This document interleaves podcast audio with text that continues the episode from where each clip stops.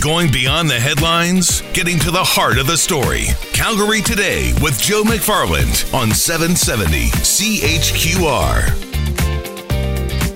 543. Yesterday, while the Toronto tragedy was unfolding, it didn't take long for you to send in texts, a number of you saying, well, now we should ban all vans. And I know it was said in a facetious way, but ultimately, would there have been any way of preventing what happened or what's been happening? This isn't the first time we've heard of vehicles being used to harm people.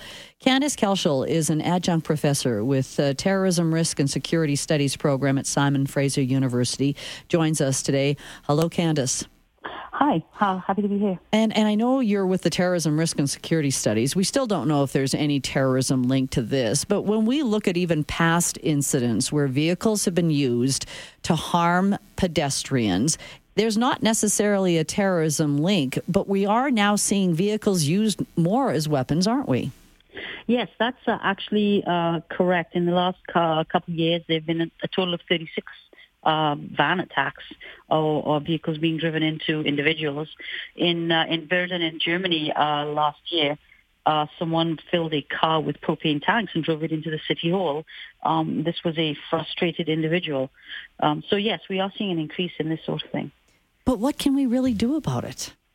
Well, that is a great question. Um, if someone has crossed the threshold from thinking uh, violent and extremist thoughts. And, and let's be honest, if someone is prepared to kill pedestrians, mow them down, drive into crowds, um, that is an extreme thought.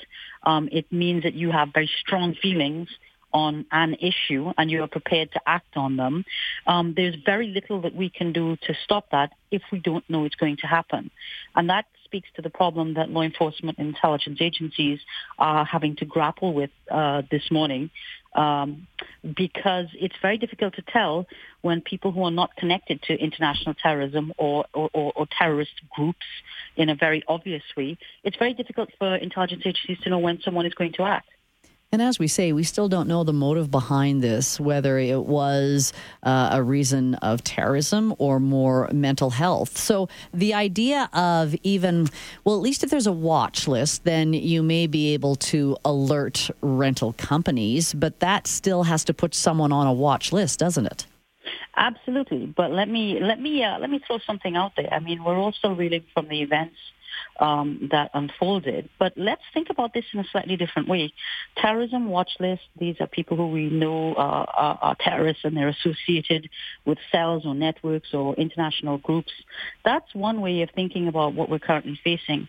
It's undeniable that there's been an, an increase in the numbers of these attacks. It's undeniable that more and more people feel uh, safe to step over the threshold of acceptability and social norms and become violent using everyday um, objects. So let's just think about this differently. Is it actually a form of, of terrorism in that terrorist acts are being used by people with a with a grouse, um, which uh, who who feel that they're not being uh, they're not being heard or listened to? The group that this individual and we've now confirmed that the Facebook um, uh, um, messages mm-hmm. were in fact his, mm-hmm. Um, talking about the incel movement. This is this is not a movement of one or two people. The incel movement has over 40,000 members involved in chat groups and chat rooms on the internet. That's not an individual with a mental health illness. That's 40,000 people who are sharing the same views, mm. expressing violent thoughts. That's something that we need to think about differently in terms of how we class terrorist acts carried out by people with extremist thoughts and recognizing that they can still use vehicles as weapons to fulfill whatever it is their extreme views they have. Candyce, thanks so much for touching on this for us. Sure. Candyce Kelshall, she's an adjunct professor with the Terrorism Risk and Security Studies program at Simon Fraser University. It is 547.